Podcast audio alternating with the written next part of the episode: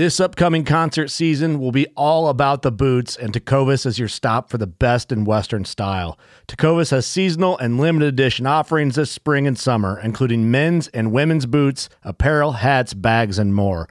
All Tecovas boots are made by hand in a time honored tradition with timeless styles that are always on trend. And Tecovas has first wear comfort with little to no break in period. It's hard to find this level of comfort paired with this level of style. Stop by your local Tecova store, have a complimentary drink or two, that's WCB style, and shop new styles. The smell of fresh leather and friendly staff are at your service. Many stores even have leather custom branding to make your boots truly personalized. And with regular live music and events, there's no in store experience like it. If you can't make it into a store, just visit tecovas.com. That's T E C O V A S.com. They offer free shipping on all boots, as well as free returns and exchanges, and ship right to your door. Go to tecovas.com and find your new favorite pair of boots today. Fishing like a local isn't just about catching fish. It's about connecting with the environment and the people who call it home. It's about hearing the stories and traditions that have been passed down for generations and sharing unforgettable moments with the people you meet along the way. Fishing like a local is having an experience that stays with you forever. And with Fishing Booker, you can experience it too, no matter where you are. Discover your next adventure on Fishing Booker. Elk Shape Podcast with me, Dan the Fitness Man. And uh, tonight we're recording in Idaho back at our cabin. And I've been wanting to get this guy on here quite a while. I've known him 36 years and he goes by the name Dad, and his name is Rod Staton, and he's my hunting buddy. And you're here. Welcome, Dad. It's good to be here. Cool. So, Elk Shape Podcast, just a couple of notes. Currently, I've been kicking ass on my website and uh, pimping my partners and getting things dialed. So, the first thing I want to tell you guys about that I'm excited is Dad, we've been wearing Kenetrek boots since 2010. Uh, Yes. Between the two of us, we probably have double digit boots around here. Yeah. But uh, do you like the hard scramble or do you like the high top? Or I like the high tops with the ankle support. I do a lot of. Uh, I seem to find ways to fall down a lot uh, pursuing elk, and I like the extra ankle support. I don't want any ankle issues. So the pair I've got right now, uh, I'm going through my second retread on. Mm-hmm. I sent them in and uh, paid a nominal fee, and they put new treads on them. I also found out a secret about those boots. You never want to sit them by your wood stove no? and dry them out. You always want to let them air dry away from a heat source. If you stick them next to the wood stove, that little rubber piece that's on the front will separate from the boot. Yep. And uh, I actually sent a pair back to them and accused them of faulty craftsmanship. And they called me and they said, You would not have happened to set these boots next to a wood stove, would you? And uh, being the honest man that I am, I said, Actually, I set them by the wood stove about uh, 27 times during elk season. Yeah. So, yeah, I love them. And the other thing, while we're talking about boot maintenance, is we've I've touched on this before. Is you don't want to use like mink oil on Kenetrek boots. You actually they make a specific boot grease to put on, but it's really just beeswax is what you want to do, and that'll you know add longevity to your boot. But the reason why I bring Kenetrek up is they're a partner of mine. I work closely with them. We have a promo code for you listeners. The promo code is all one word, elk shape. And if you put that in uh, when you buy a pair of boots, when you put that in, when you're buying your next pair of boots, uh, you'll get $75 value gaiters, Kenetrek gaiters, to pair up with your boots, which is awesome. And you can buy just their Bridger hikers, which I think is like a $150 shoe, and still use that code and get those gaiters included also part of my ass kicking has been my website. Got new tees up there. They're Under Armour locker tees with um, some artwork that I had a local artist draw up. Discipline, freedom, Uh, stole that from Jocko, but it's got the mountains. And check out that shirt. Order it. It'll be a friendly reminder every day of what you're training for and del- delayed gratification. Uh, we have a 21 days to elk shape program, and uh, that's a three week program to get your ass in going. And it includes shooting under duress as well as backpack specific workouts. I'm pretty proud about it. And it's got video links in there that you can watch only if you have the PDF. So check that out. We have the Train to Hunt book that I wrote about eight years ago. That's on the website. That's an ebook for very cheap. And then I'm dropping two new things coming up. You can Skype with me if you want. I'm going to charge a fee for that. But if you want help or advice on nutrition or fitness and you want to talk to someone who is in the trenches and is a hunter, we can do that. And the other thing is, I'm, I got a transformation diet I just made for those that need to lose a significant amount of weight. That is on there as well. And so check out the website, free workouts. I put my training journal up on there for you to watch. And you can look up all the workouts I do and you can steal them if you want. It's free, totally free. And you can find the podcast and everything else. But, anyways, got that out of the way. Let's talk shop, Dad. So we're bringing you on. It's Spring Bear. It's 2018. This is our first time up here. We hunt out of North Idaho, and it's an over-the-counter unit like many units in North Idaho. I wanted to talk a little bit about do-it-yourself bear hunting, which is something that I think is awesome and more people should do. I want to talk about why hunting bears is important for those that maybe have never heard of bear hunting or um, maybe we have non-hunters on here listening, so we'll talk about that. And um, this is dangerous having you on because you know me better than just about anyone, and I might have to edit anything you say, but uh, we'll talk about our elk hunting relationship and how that's pretty dynamic and fun and cool. And uh, we usually swear at each other a few times uh, elk season. So let's talk about you for a second. How did you get started in hunting? Well, I come from a family of hunters in the state of Georgia. My dad was not a hunter, but one of my grandfathers was a very avid squirrel hunter, and I know people from the Northwest probably laugh at that, but in I just laughed a little, but yeah, go ahead. In the South and the Southeast, squirrel hunting is quite a skill. And then I had an uncle that hunted cottontail rabbits with with dogs, and uh, he hunted white-tailed deer and turkeys. And I was fortunate enough that he took me along with him several times. And when I was 13 years old, I shot my first whitetail buck with a 30-30 lever action rifle. It was an awesome experience in the North Georgia mountains. Uh, that kind of got the whole whole ball rolling. But with my uncle, uh, I'll just say this about him: he is uh, just turned 90 years old. He was deer hunting up until age 86, and uh, if he wasn't trout fishing, he was whitetail hunting. If he wasn't whitetail hunting, he was squirrel hunting. If he wasn't squirrel hunting, he was rabbit hunting. If he wasn't doing any of those, he was in Florida and he was looking for land uh, to hunt on in Florida and South Georgia. So that's kind of what got me going, hanging out with him. So he took you at a young age. When did you first actually get to go hunting yourself for, let's say, deer, a big game animal? I didn't get to go actually very much until in 1973.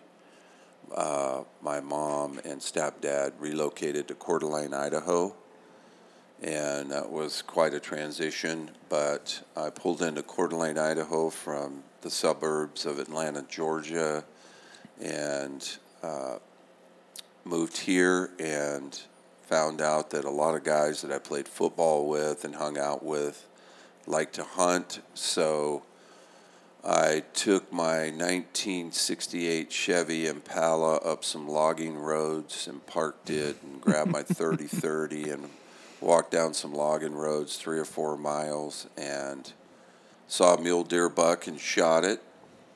and gutted it out and drug it back to my Impala and put it in the trunk and, and took it home. Took it to Eggers Meats and had it um, processed into salami. And from there on out, I was, I was pretty much addicted. And then another big deal uh, that happened in 1974 was during elk season, all of my friends, when they shot a bull, would uh, tie the racks to the front of their pickup trucks and cruise the main street in Coeur d'Alene, Idaho, cruise it, uh, showing off their elk rack. So I kind of got interested in elk hunting through that. So, interested is one way to put it. So, we'll kind of fast forward a little bit.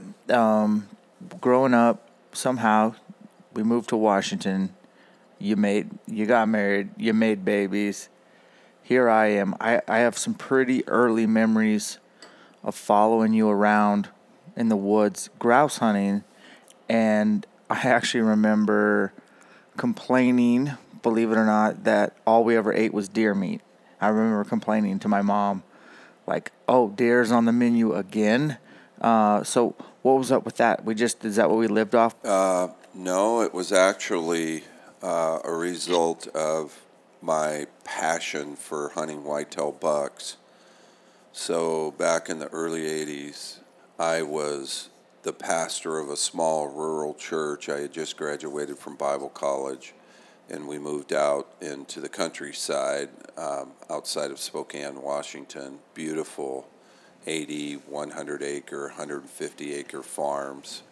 Uh, all of them grew alfalfa, and the place was loaded with deer. So, uh, opening day of whitetail season, um, I would be out, and many of the parishioners of the church had property, and they let me hunt on it.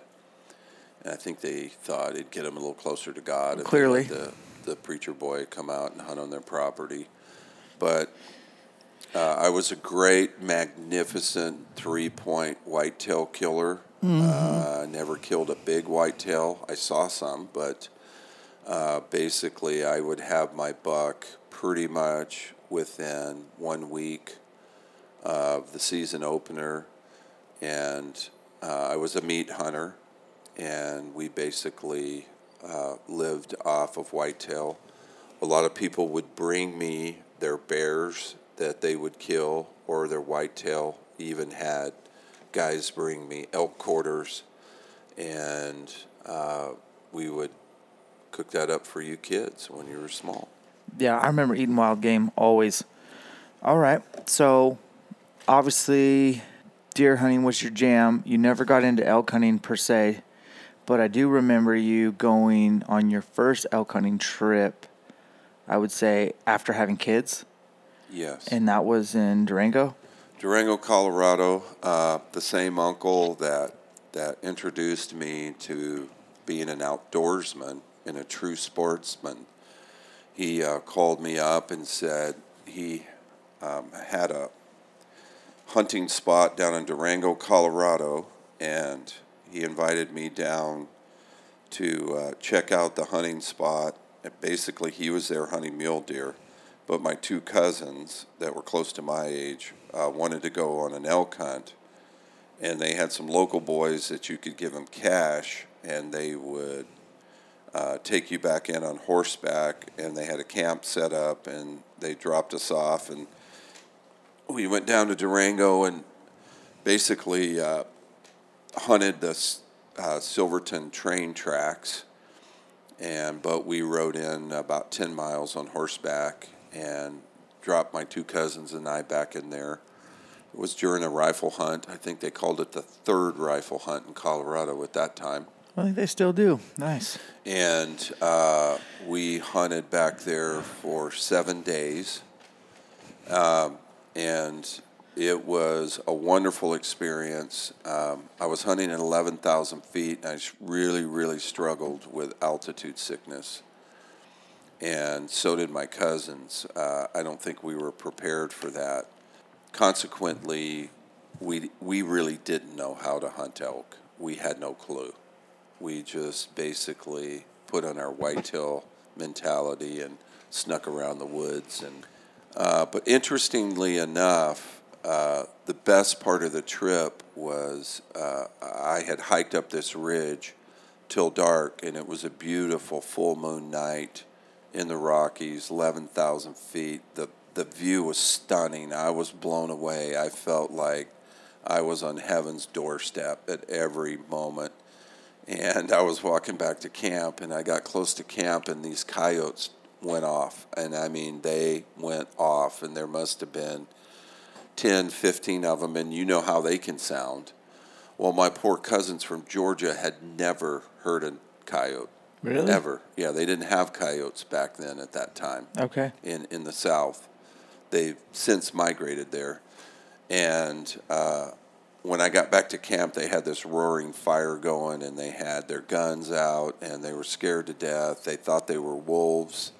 And, you know, and they, it was kind of funny watching how scared they got. But actually, the outfitter came back to pick us up and we were riding out. And the uh, outfitter was really cocky and realized he had some greenhorns with him, but I was the last guy on a horse, and I looked over and I looked across this canyon and I saw Five Point Bull looking straight at me, and I was whistling and trying to get everybody to stop, and no one would stop, so I finally jumped off my horse and went and got down and got my scope out and and checked out this bull and I was waiting for the the guy to uh, tell me that it was a legal bull because back then it had to be a four point or better for you to shoot it and he didn't believe I actually saw an elk and then finally he got the whole train of horses stopped and he comes over and throws up his glass and he goes oh man that's a shooter shoot it. Well it took so long that when i was ready to squeeze it off the bull whirled around and ran up the mountain. But from that moment on i was absolutely intrigued with elk hunting. So then we um, we're gonna keep fast forwarding. So that was the only elk hunt you kind of went on, and then obviously you coached all our sports and went to all our games and did the dad life thing. So I finally graduated high school. I decided to not pursue college baseball. I stay home, and I told you, you know, we had gone deer hunting when we could in junior high, but put it on the back burner after that. Um, but that was enough to give me a taste of hunting in my early years, so pretty stoked on it. Had a really good time hunting with you. It was always an adventure, and it was always just dad time. It was really cool. So we decided to go deer hunting once I graduated high school, and of course we you marched me out to some public land on the backside of Mount Spokane, and we were scouting for deer for opening weekend, and you found elk. Yeah, I did. I uh, we were scouting, and I looked up, and in this opening, and I saw three bachelor bulls, uh, a five by five, a four by four, and a three by three, just standing there looking at me at about 150 yards away, and I basically just said, "Holy smokes, we we got to go get an elk tag." Yep. we've got to go get an elk tag. So uh, we went to town and we bought elk tags, and then we bought the Primo Primos beginners cassette tape. Cassette tape, uh, cow call, and bugle. It was all in a Was in it Jim uh, Horn? Jim Horn. Jim Horn from or- La Grande, Oregon. Yeah, He was teaching us how to elk call, and we were practicing our uh, elk calls with our terminators. And Yeah, well, we were practicing on the way to elk hunting, listening to the tape, and trying to do the call. And we got up there, we got up there plenty early, unloaded the four wheeler, and and uh, took off around this gate and went back there. I'd say maybe a mile and a half, two miles. And I said, "Okay, Dan, here's what we're going to do." Uh, you're going to go sit down over there. We could see the the trees were thin. We could see between the trees. I'm going to go over here and I'm going to cow call. We did that, and I don't think I cow called 15 minutes, maybe, at the most. And I heard a boom, and I went uh, running towards you uh, on a straight line, and you go, I just shot an elk. And I'm like, Bull, you didn't shoot an elk. It's probably a deer, right? And you're like, No, I shot an elk. And I, uh, so we went down to where the where the elk was when you shot it, and I saw these monstrous bull tracks going straight down the mountain. I mean, just dirt was thrown everywhere, and and uh, we tracked it down, and there it was. Nice five point bull. So, why in the world did you pick that spot? Was it near where you saw him before, and why did you tell me to sit where you sit? Why did you go? Did you just guess instincts? What were you thinking? I just had seen the bulls close to there, and we were in kind of a bowl. So I figured, all right, they're going to be able to hear this call back here. And I know they're bachelored up, and I know they're back here.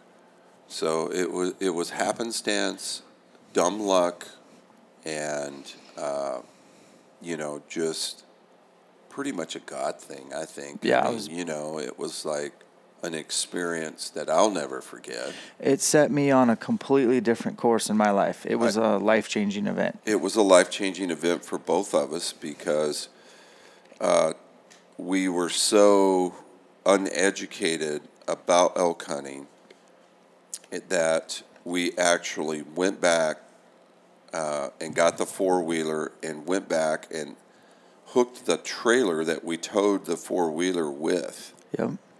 And uh, for those of you that don't know, in Washington, there's gates on most public land, and you can't take a four wheeler back there. I was kind of panicking, so I you remember where I took that four wheeler and that trailer. Oh yeah. I took it straight down a ravine, straight around the gate, and up the other side, popping wheelies all the way up, pulling this old trailer. And we went back to where the elk was, and we literally took a rope and dragged that elk down to a old skid road mm-hmm. with a rope. The whole elk. We were so uneducated. We, didn't gutted it like break- a whitetail, Yeah, we gutted it like a whitetail. which was uh, an experience in itself. Seeing guts that big. that big and feet the size of the feet and i'm like oh my god what are we going to do with this thing so believe it or not we actually got it into this little four foot wide by six foot long trailer that had an actual truck axle under it yep. and we got the elk in there and i don't know if you remember this but we were trying to drive out and the front end of the four wheeler kept coming up in the air Yep. and you sat on the front of the four very front. and we finally get back to the gate, and lo and behold, here's three game wardens standing there. Yeah, which I'd never had an interaction with one. No. and t- you know since I was ten and took a test. You know they were teaching hunter safety, Yeah. and that wasn't fun. They were pretty they were pretty pissed that we went behind the gate to get the elk. So I knew enough to know that I'd read the game regs, and they said that the only situation where you could take a motorized vehicle behind a gate At was, that time, was to retrieve a downed animal.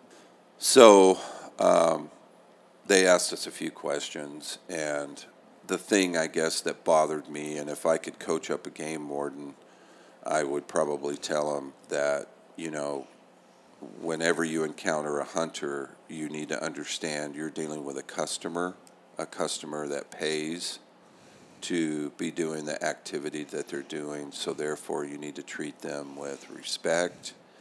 And I, you weren't aware of this, but uh, after they pretty much asked us 10,000 questions and then said, okay, you know, it's a good deal. Uh, you were over messing around, and I, I walked back over to the three game wardens and I said, look, guys, uh, I'm a little upset with you. And they like, well, why? And I says, well, you got a 16 year old boy here. I think I was eighteen. No, you were 18. Excuse me. That's still- right. You were eight. I go. You got an 18 year old boy here. Neither one of us have killed an elk before, and he's excited beyond belief, and so am I. And not a one of you looked at him and said, "Congratulations, great job."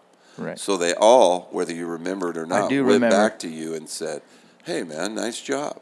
Yep. Nice job on your elk." Yep. So, anyways, long story short, we took that thing and to a friend's barn and hoisted it up with a chain hoist and took pictures. And I climbed up on a six foot step ladder and we skinned it out. Took the uh, meat into a butcher and had it all. Butchers came to us. Yeah, that's right. Mobile came- Meats. Mobile Meats came over and and uh, cut that thing up, cut and wrapped it, and I just remember box after box after box of elk meat, and going like, "Oh my gosh, I have got to do this. Uh, this has got this is so cool. This Yeah. is so much meat." And it was good. It was wasn't near as gamey as whitetail, and it was had a really nice flavor, and and uh, so that's how it all began. Yep. I think the very next summer, uh, I bought a bow at a local archery shop in Deer Park, and then there was a, a personal trainer coworker who said he was selling his bow, and I bought that bow for you for Father's Day or something, and we were bow hunters, and the only reason why was because we wanted to hunt the elk rut Yep. and because we'd killed that bull in late October in Washington, and Yes. we They were weren't- already bachelor Yeah, they up. weren't even bugling.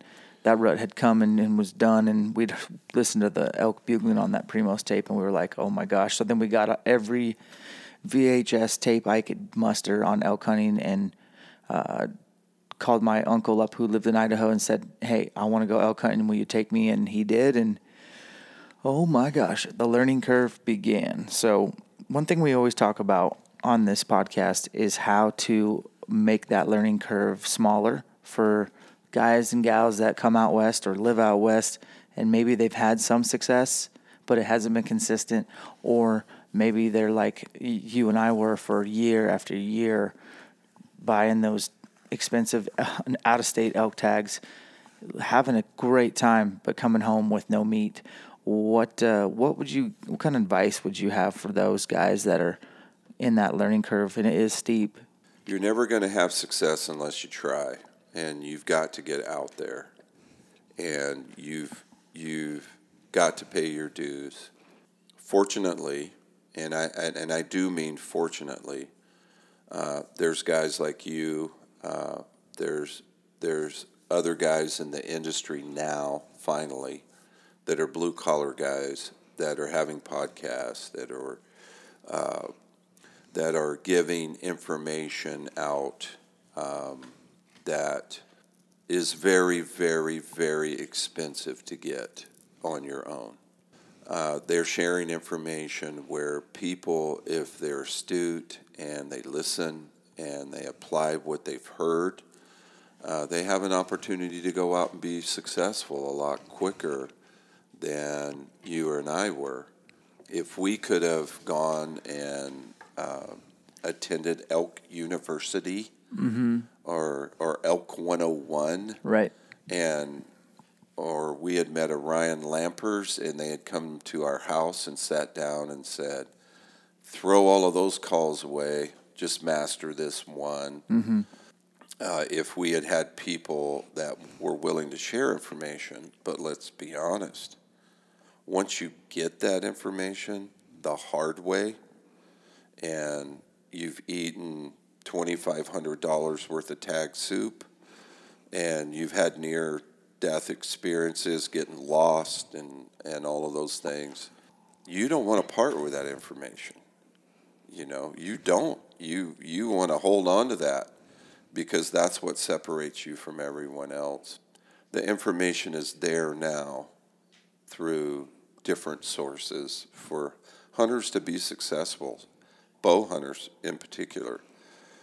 But I also want to say that bow hunting for elk is the most supremely hard sport on the planet if you're going to be successful. It's uh, wrought with danger, it's hard, hard work, it's frustrating, but it is also like a good marriage. It when it's spectacular, it's spectacular. It's hard to beat. There's there's just nothing like it.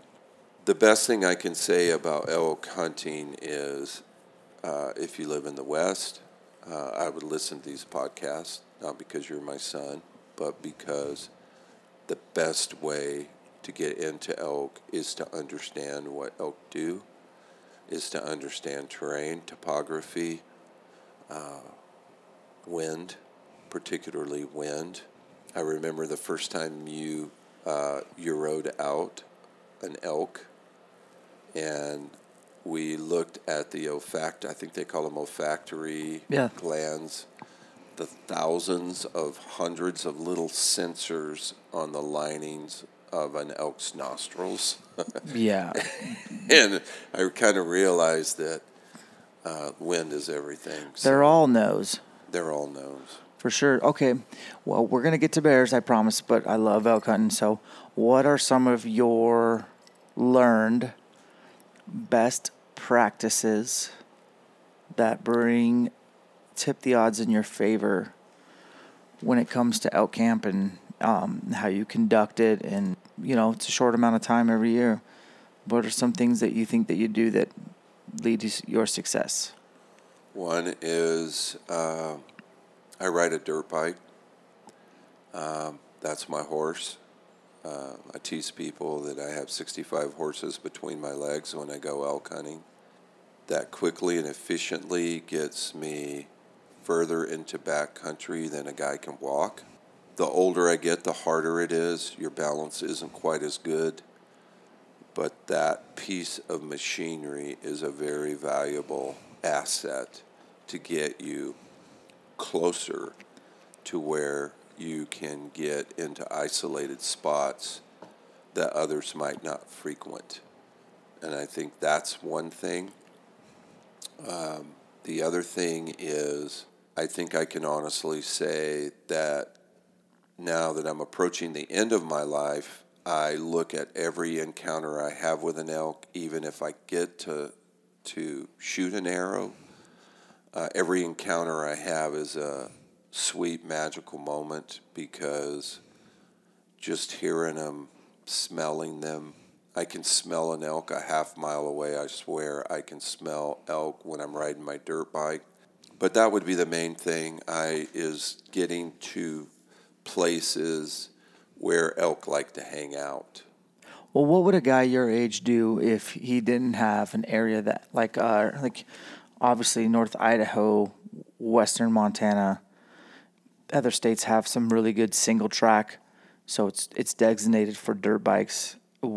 Let's say you're how old are you? Sixty two. 62. Let's say you're sixty two and you don't have a dirt bike. What would you suggest those guys do to find quote isolated areas or elk that are unmolested or just um, little pockets where elk are at. Like, what would you do differently if you didn't have a dirt bike or an area that allowed dirt bikes? Um, number one, I would hike and I would look for elk sign. Um, Would you de- hire an outfitter to do a drop camp, or would you? I mean, it's Oh, worth I it. see. You know, like what would you do different? I definitely, I think if I was living east of the Mississippi or maybe in California or Texas, some of those states, I would definitely consider hiring an outfitter. Um, I, I would be careful um, because you and I have had experiences uh, when you were making hunting videos um, we've had experiences, and you quickly can learn that outfitters uh, may not be as knowledgeable as they advertise.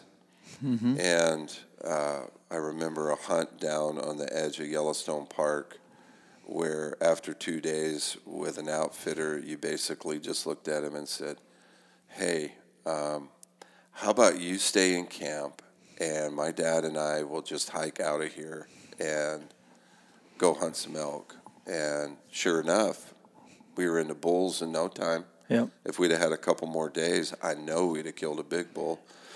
But you need those outfitters to get you back to where elk are, and that's that's a great way to go. I'm just thinking if you're driving a long ways, you know, to hunt somewhere, you don't have the luxury of like hiking in water or hiking in a spike camp or like, you know what I mean? Yes. So you have to either bivy hunt or spike camp off your own sweat equity and and maybe if you are retired or near your age, approaching retirement, that you give yourself more time to go deeper, not necessarily going deeper is a must. I mean, look, the one of the biggest bulls I've ever seen in this out of this cabin was right across, like out our driveway. Yeah.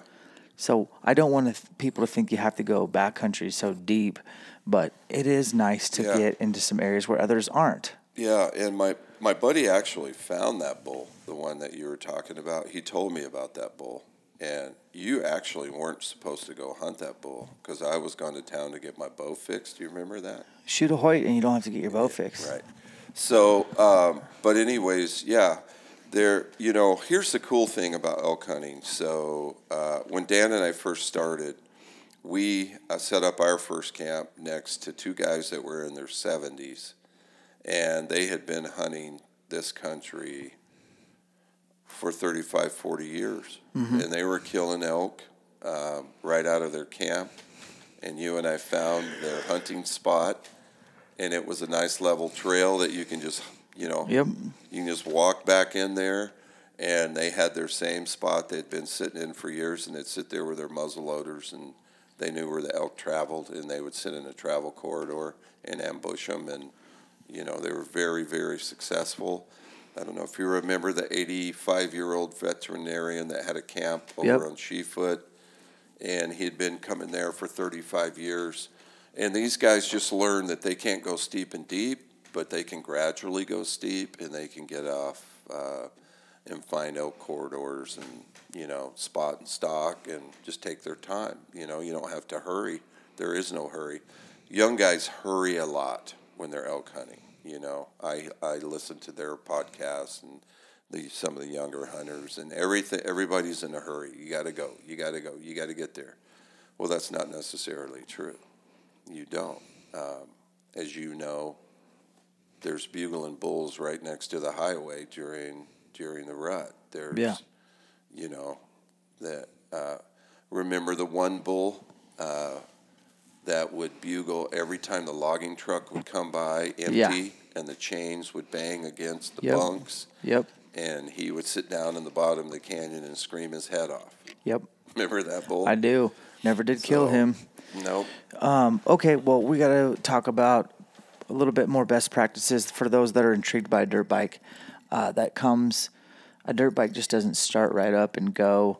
There's a lot to think about. Um, I don't want to spend a lot of time on this topic, but just real quick, dirt bike elk hunting for the last over a decade. What are some best practices there? Well, uh, best practices are uh, you need an electric start on your dirt bike, regardless. Um, you've seen me struggle with my kick starts. Yep. Uh, you need an electric start vehicle for sure. You need to purchase a dirt bike that will handle an elk rack on the back. If you don't have an elk rack on your machine, And you're not talking the rack of the elk. You're talking a rack like called like cycle rack. a steel rack Yep. that will bolt to the back of your machine that you can put an elk quarter on. Mm-hmm. There are only a few models. Uh, they're mainly Japanese bikes, uh, uh, Honda XRs, uh, Yamaha. Uh, what's yours? There's TWs, TTRs, TWs, WRX. You have a WR. Here's the bottom line: they need to have a steel frame. And many of the dirt bikes you buy these days do not have steel frames; they have aluminum subframes. I had a KTM 420, which was a great bike, but I couldn't put any weight on the back because the subframe couldn't handle it. Yeah, so like when you hurt your shoulder because you didn't have a rack on your, it was a KTM 400, Yeah. and uh, so you'd have to put a pack frame with meat on your shoulders yes. and ride up, rut it out steep, Yes. steep, and I think you hurt your shoulder that way. Yeah, you definitely stress your shoulders, particularly going downhill. But I would, you know, I like Honda 230, uh, 230s. I like uh, 250 XRs. 300 XRs are great if they're geared down right. Your your your bike is the best. I like the my. I have a TTR 250, an XR 400 or XR 200 is fine. So we're talking older bikes or Older. better, air cooled. Yes. four strokers. I had a loud KTM 200 XCW. Remember Oh, that thing? yeah. I told every elk in the neighborhood I was coming Yeah. for him with that pipey. Yeah. So you know, and then just probably you know get good good tires on there every Yeah. year. Get make sure you have a new battery. Yeah. Make sure you change your fluids. Run through your air filter, Yeah. and then maybe have some tools that you pack with you in case you pop a tire or take a stick into like remember the time Oh man, I remember like it was yesterday when you Supermaned over your handlebars. oh yeah that was just scouting we were just scouting but i'm talking about i think this might have been last year the year before like somehow your oil i've had my i've had a brush pierce my um, oil container my oil box my Yes. was it no it was my gearbox Your gearbox, yeah. and then you had the same thing happen. And then I lost my oil plug out of my bike. It vibrated out, and I had no oil in my engine. and we were deep Yeah, I've had guys, uh, guys that are jealous, uh, puncture my tires with knives. yep You know, because I was back there before them. Um, but the the important thing to realize is, if I was an older guy my age, I'd go with the smallest bike that can get you the torque you need to get up and down a hill, so you can be comfortable and you can touch the ground and you know. Uh, my wife has a little Honda 230, and I love taking that thing because I'm never going to tip over on it. Right. You know, I, I, I can touch the ground. If you're going to go the Yamahas and you're going to go the new ones, the WRs are great. But if you're going to go a WR, like I have a WR 250, you probably want to go with some trials tires on it. You know, that's what a lot of guys do. And then they change the gearing on the rear end. yeah get is it a bigger sprocket or a smaller sprocket It's a smaller sprocket and on the front and a larger sprocket Right. on the back. And what that does is your top speed on the road decreases from 55, 60 miles an hour to 40, 45 miles an hour. But you can basically put it in second gear and you can just tractor up gnarly ravines and switchbacks and you can just tractor that machine and go at a slow, safe pace. You know, don't be in a hurry. Uh, you and I both know we've ridden with really advanced uh, dirt bike riders on all these trails around here, and we've bitten it and bitten it hard. And there's just no reason to do that because if you bust a shoulder and you're elk hunting or you have the wrong tip over, your hunt's over, and you know it's not worth it. You damn sure better practice your creek crossings before the season gets there. Yes, All right, we're gonna get into bears. Um, spring bear, my, one of my favorite pastimes. By the way, where you elk hunting? What do you? What's your elk plans this year? We haven't really talked about it much. Well, um, so far, as of right now, I did not draw New Mexico. Um, and I'm disappointed in that because I've killed a bull there before and I just love the country and it's so, so freaking easy compared to here because you can actually see the elk. And when you can see an elk, you can hunt an elk. Whereas here, we don't, we rarely see the elk, but we always hear the elk. Yep. So, so um, I'm probably going to hunt here out of the cabin till you get back, and uh, and I've got a, another tag or two that I've put in for, and we'll just see what happens. I don't know. We'll just see. You know, uh, I remember two years ago when I drew that nice tag down in Middle Idaho. Yeah. You want me to say what unit? Yeah, go ahead. Unit 18. Unit 18, by the way, by the way, if you look that up, Idaho Game and Fish will tell you that archers had a 36% success rate, and uh, out of the 36%, they were all six point or better bulls.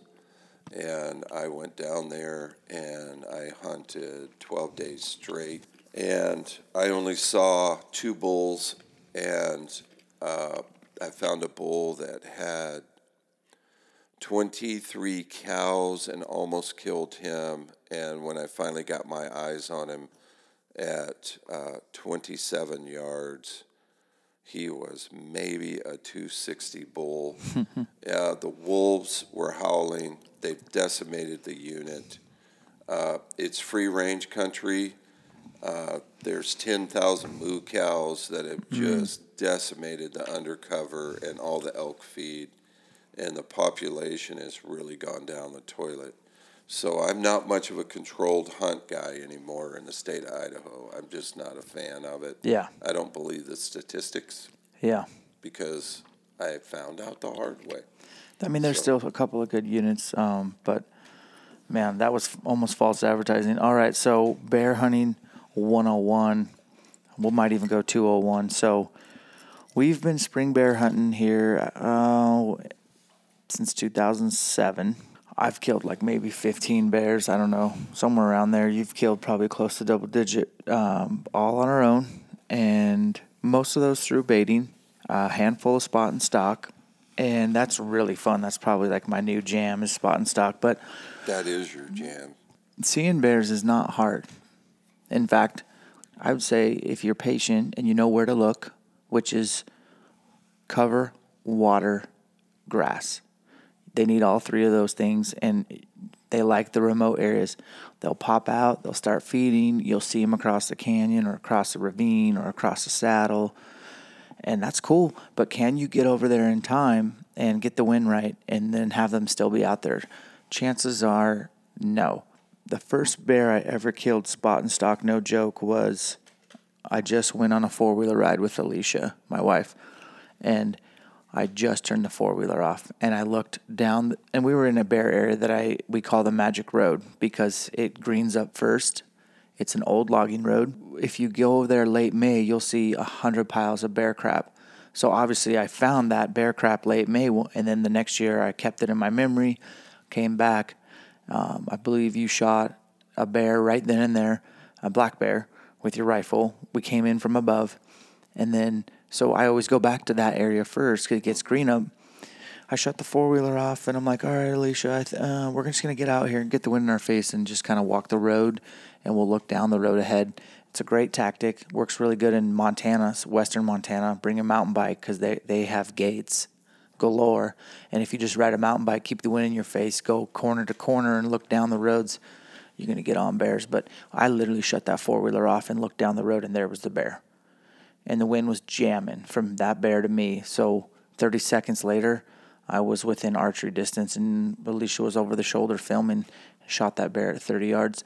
My point is that spot and stock doesn't always end up being like that. It's, a lot of times it's you're glassing mountains, and you're looking for, you know, those little spots, food, cover, water, and it's bears are pretty simple. They want grass, they want to flip rocks, they want to grub you just got to be out there. And another thing about glassing for bears for spot and stock is I think you need to stay in about the same area that you can see four or five miles in every direction and stay there all day and glass over the same stuff because a bear will just materialize out of nowhere and you would have sworn you're like man I, how did I miss this bear earlier? Well, you that bear, when a bear lays down or takes a nap or whatever, because they sleep a lot still this time of year you're not going to see them, but you got to keep glassing and glassing. But baiting is really, really cool and fun, and you can't do it in Washington.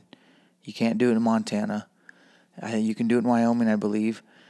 You can do it in Idaho. So let's talk about bear baiting, how to set up a bear bait, what you're looking for. We've had a lot of success bear hunting, and I think that's what makes it so much fun.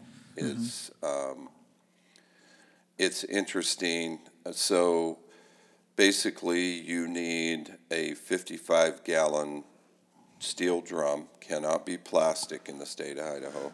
You need a 55 gallon drum, or you can go with a 25 gallon drum. And basically, you need to attach this drum to a tree using straps or something. And you want to have a way of locking the top of the barrel down because bears are incredibly smart and nimble. And they figure out how to destruct things like, I mean, I, I can't believe what a bear can destroy And they're all shoulders. They're Yeah. all shoulder. basically what you need to do is you want to find yourself a clear cut that adjoins thick, rich, dark timber. And you want to put your bear bait in a location, ideally where you can approach the bait and you want the bait to be on the edge of the tree line and you want to be able to approach the bait and see it from a distance and through your uh, binos. You want to be able to see if something's on the bait and you want to be able to uh, have an opportunity to do a spot and stock uh, to do a rifle shot or a bow shot, whatever your whatever your desire is. But you also need to get uh, this positioned not at the top of the clear cut nor at the bottom of the clear cut, but at least one third of the way down the clear cut so you can always get the wind in your favor. You need to get the wind in your favor because you don't have to worry about a bear's eyesight but you have to worry about his nose. So I use uh, steel drums. Uh, I'll strap them to a tree, or I'll, uh, you know, use use screws or lag bolts to lag them to a tree. And then, um, how much are we going to tell people here? We're going to give them top secrets, or what are we going to do? You tell whatever you want, and I'll I will go with your flow. Okay, so I like to help people because I want people to go bear hunting. I think it's just so much fun in the spring. You're so burnt out from winter, and just to get out in the woods is wonderful. So, what do you need for a bear bait? Well, I'll tell you what you need. You need uh, to find a day old bread store somewhere in your neighborhood. They're all over. And you need to purchase a large quantity of day old donuts, breads, uh, I- anything that's grainy, and purchase those. And then, top, top secret is you want to take those and you want to break them out of their plastic bags, put them in a large plastic container, uh, probably a very heavy duty garbage sack or a big trash can and if you don't want to work yourself to death, you can go to the store and buy some confection sugar, a confectionate sugar, and you want to coat the layers of bread that you put in there uh, with some confectionate sugar to keep it from molding, to keep it from rotting. And then you go apply it to your bear bait. Uh, when you first set up a bear bait, this is like money. I mean, if you're listening to this podcast and you want to hunt bears, this is the money shot right here. So when we set up bear baits, and I don't want to deceive you, you can set up bear baits without a metal container. Like if you don't want to hassle with all that, take a chainsaw back there, cut a bunch of logs, six foot lengths, um, find a location where there's a little bit of a depression and you can put the bait down into the depression and just pile the logs on top. What's really, really cool about that is you can see from a long distance away that uh, the bears have hit the bait. The logs will be not in the order that you left them. You, you'll be able to tell there's action there, and you bring new bait with you each time you come in. So you can do that as well. But I bait those bears, and then I guess the thing that uh, I would share is whenever we set up a new bear bait, we put scents around the bait. And one of the things we like to do is take a copper pan and a propane torch, and we'll fill the pan up with some honey and liquid smoke, and we'll heat it up to just boiling, and the smoke will come billowing out of the pan, and we let that scent broadcast down with the natural wind. The bears smell it, they're inquisitive. It clings to tree branches. They'll follow it in and ultimately find the bait. Awesome. So, how much bait does a guy need to put out? Okay, so if you're going to be successful at bear baiting, you can't wait a week in between baiting your your bear bait. So what we do up here is uh, we usually, well, obviously we can only hunt the weekends, so we'll set up a bait uh, on Sunday, and then the following Wednesday night, uh, one of us, uh, mainly me, um, I'll drive up here after work, uh, grab a four wheeler or a dirt bike, throw the bear bait on, drive all the way to the bait, check check the trail camera to see if we've had any activity. I'll rebait the bait, come back to the cabin, spend the night, get up early in the morning, and go to work the next day. So you need to hit that bait at least once in the middle of the week. You cannot wait a week in between baits. So there's there's you know a million ways to do that, but the bottom line is once you get a, bait, a bear hitting a bait, you want to continue feeding that bear because once one bear finds it, the chances of two or three bears finding it are far greater. Absolutely. So then, two, two five gallon buckets of bait. You know, is that sufficient? Yeah, two five gallon buckets is great, and if you if you can't get that onto your dirt bike or you uh, you you know you you can't get it onto your four wheeler, then you know a five gallon bucket at least, at least at a minimum. And there's a guy out there who's in southern Idaho. His name's Russ Myers. He's probably the best bear hunter I know. Um, he does things completely different than the way we do it. Um, and he's on a podcast. He's probably on several, but I listened to him on the Rich Outdoors podcast years ago, and he broke it down for what he does pretty good. And he goes to great lengths to go to backcountry spots, and he takes 2,000 pounds. So he has multiple horses loaded down, but 2,000 pounds of bait. So he gets all that bait and he sets it in a remote area. And he his obje- his objective is to not have to ever bait again. So he does a lot of work to keep, you know, a lot of powdered sugar, um, a lot of making sure that birds can't get into it. Even like carp, I think you can use carp. Real stinky. He'll bury carp all over the place. He'll hang beaver, whatever, and then he hunts it from afar, like what we were saying, and just he just is an observer, and he never goes in. He doesn't put a camera out. Doesn't check it. Every bear he sees it with his own two eyes. So check that podcast out. That's one way to do it for sure. That's not the way we do it, but. Uh, and yeah, there's other scents you can use. There's other, you know, grease, obviously Bears get it on their pads, track it through the woods. Another bear can pick that scent up and follow it all the way to the bait. So in the middle of the night, we it's almost midnight here. It is midnight, and we're recording. So we're gonna have to wrap this up quick. So um, for those that want to set a tree stand, I mean, we haven't done it in a few years. I think we're going to do at least one tree stand set this year, but mainly we've done what I call ground and pound, like you described earlier, where you can see from four or five hundred yards away uh, where you have a good skid road or something to sneak to it and shoot with a bow if you want to get up close and personal, which I do, or you can set a tree stand up. What is some? I mean, the wind is tricky in the mountains. What what's some things that people need to do to get their tree stand set up? Okay, the the crucial thing about the tree stand, as far as I'm concerned, is, you know, it's pretty basic. You know, when when it warms up in the morning, uh, around 9.30, 10 o'clock, the thermals, it can start earlier than that, the thermals are going to go up, straight up the mountain.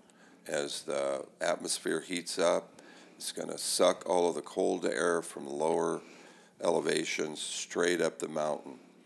And then, of course, in the afternoon, around 3 o'clock or so, um, as they're you know the t- air temperature starts to cool down, the thermals are going to go straight down a mountain. So you want to be basically east or west of that location.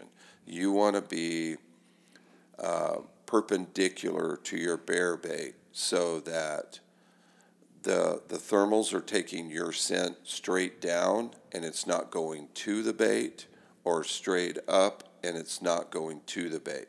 You want to be sideways to the bait, and you want to be 30 or 40 yards uh, from the bait so that you you know you're you're never going to get your scent right down there. But don't don't think that that's automatic because all of us, my wife, uh, my son, my daughter-in-law, countless people we've taken bear hunting have found out that you can get a swirling wind in the middle of the day, and it can go to the bait, and you can run bears off like nobody's business. But the general rule of thumb is just just to be sideways to the bait, so that uh, when the thermals go down, they're not taking your scent to the bait, and when they go up, they're not taking your scent to the bait. And you know, a couple of things to keep in mind. These are just little tidbits. Is one, don't put your bear bait right off a road or anything. Read the regs. You got to be a certain distance from water, certain distance from roads, Forest Service roads, and hound hunters. You get your bait too close to a road and a hound hunter drives by with his dogs in the back of the truck, they're going to run every bear off your bait, and uh, you're just going to be basically assisting them on getting their bear. The other thing is, uh, I like what you said 30, 40 yards away from the bear bait. That's going to give you a better shot angle if you're 20 feet up, which I would assume most people. But if you're going to be closer, I would bring your tree stand down lower because it is bears are tough to kill. You have to hit them just right and steep angle shots are not great on bears. And the other thing is, is bears' vitals aren't up against the shoulder. You can't aim tight to the shoulder on a bear. I've heard many successful bear hunters tell their clientele to aim for the middle of the middle. And it's going to sound crazy, and your instincts are going to tell you no when you, that situation arises. But literally, I've shot bears right in the middle, which I thought would be a gut shot on any other animal, and they've died in less than 10 seconds. So Yes. their lungs are down low and back a little bit. And so I like to aim a little lower and a little back on, on bears specifically. And I like the quartering away shot um, because you can probably, it, you know, even if you're to, your arrow ends up in their opposite shoulder, you're to get a good angle. But if you're to hit a bear in the shoulder and you think you heart shot him or you're shooting some awesome broadhead that you, you're not to kill him. No, you're not. So um, we've had a lot of experience tracking people's bears that have shot them what they thought was behind the shoulder. It never is behind the shoulder. Um, I've hit them right in the shoulder, and you really want to aim well back, and it's so hard to do because it's so non instinctual. You just want to put that thing right in the crease behind the elbow, and you think it's going to happen, and then you wind up tracking a bear for three miles or two miles and realize the blood's dried up. This bear's lives lives to see another day, and so that that shot is important. the other thing that I think is really important, and this is a huge tip for you guys that uh, really want to be successful bait hunting. So every time I go to the bait, I take liquid smoke and I take honey and I put it in my copper pot and my I pull out my propane torch and I smoke for 10 to 15 sometimes 20 minutes and I just let the smoke billow out. Then I feed the bears, put the bait in the barrel and I leave. So we have evidence multiple times of bears being on the bait when I'm approaching on my dirt bike. They hear it, they turn around, they leave. I refill the bait, and within 15 minutes, they're right back on the bait. So, so putting out a scent that basically rings their dinner bell is very important for success. And to piggyback off that awesome tip that I think is important is partner up. How many times have we done that, trained our bears, and then you dropped me off or I dropped you off? The bears hear the four wheeler leaving, Leave. but there's a little human up in the tree waiting for him, and you're tagged out in Yep. 15 minutes. Yeah. So that's the way it goes, bear hunting. And it's such a cool sport. I would just encourage people to get out and try it. Yep. So the reason why we hunt bears is really simple predator management. Bears live a long time. A lot of people think that a four and a half, five and a half year old whitetail is super old or mature. Well, that's a baby bear. Bears live double digit years. I've killed bears in their 20s, and bears multiply really well. They're awesome. They're proficient breeders, and they pop out, you know, twins almost every year. And, you know, they their population is definitely never really hurting. They survive. They're survivalists, and so one thing that people are not sure about is do bears eat deer fawns, elk calves? The answer is yes, and it's. I don't think they actually just hunt after them all the time. I just think that it's a, bears are the only mammal breeding in the spring, early June, late May, and that's when the calves and the fawns are getting dropped. And if you're a boar and you're cruising ridge lines trying to find a sow in heat, you're going to stumble upon several calves that got dropped. You know what I mean? And so I have seen with my own two eyes a calf carcass that had just been eaten by a bear multiple times. And it's veal, it's fresh steak. Would you pass up on that if you were a bear? Hell no. So definitely, uh, there's a lot of studies out there that prove what I'm talking about is true. Bears eat a lot of the fawns, and so it's very important for us to manage that. But yeah, Dad. Well, Dad, we got you on the podcast. I've been wanting to do that since day one. Cool. Any- anything else you want to say? Yeah, I just want to remind you of uh, the bear you hunted uh, when you were in, up in that tree stand where that bear shredded. When I tried to hunt out of your blind, and that bear shredded that blind and just demolished it. And then we put a tree stand up there, and remember. There was a cow that came down, and she was in heat, and she was about ready. to She wasn't in heat. She was she was ready to have. She was pregnant. Well, I meant, excuse me, I didn't mean heat. I mean, she was ready to calve. Mm-hmm. And she was, you know, uh, uh, nervous and, and jittery and, And looking f- like she was ready to give birth. Yeah, she wa- her back end kept kind of like she would lead with her back end, like not know where to stand and just kind of scoot around Yeah. like in a circle, like getting ready to drop. Yeah.